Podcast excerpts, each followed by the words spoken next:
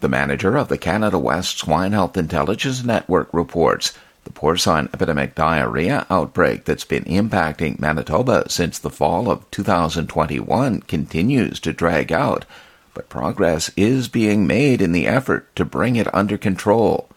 I'm Bruce Cochrane, and this is Farmscape, produced on behalf of North America's pork producers. I'll be back in a moment.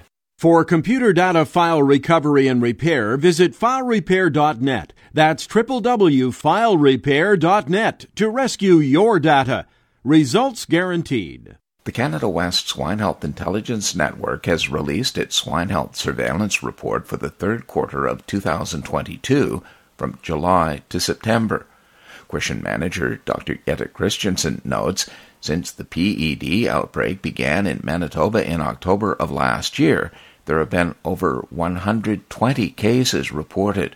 The porcine epidemic diarrhea in Manitoba, the big outbreak that has been ongoing for a little over a year now, it's still dragging out, so that's bad news, but the cleanup process is progressing very well.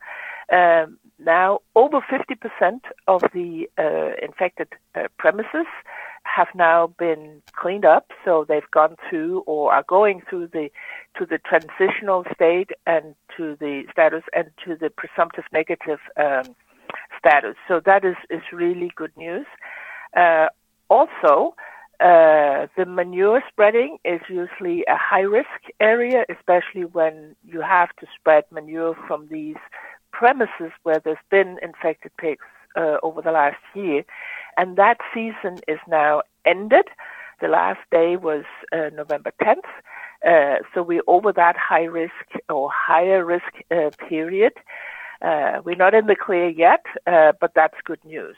Porcine epidemic diarrhea can affect all pigs and is often fatal to newborn pigs under 7 to 10 days of age, but it does not affect any other species, including humans, and it's not a food safety issue.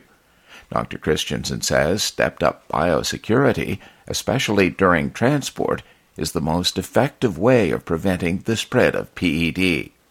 For more, visit farmscape.ca. I'm Bruce Cochrane.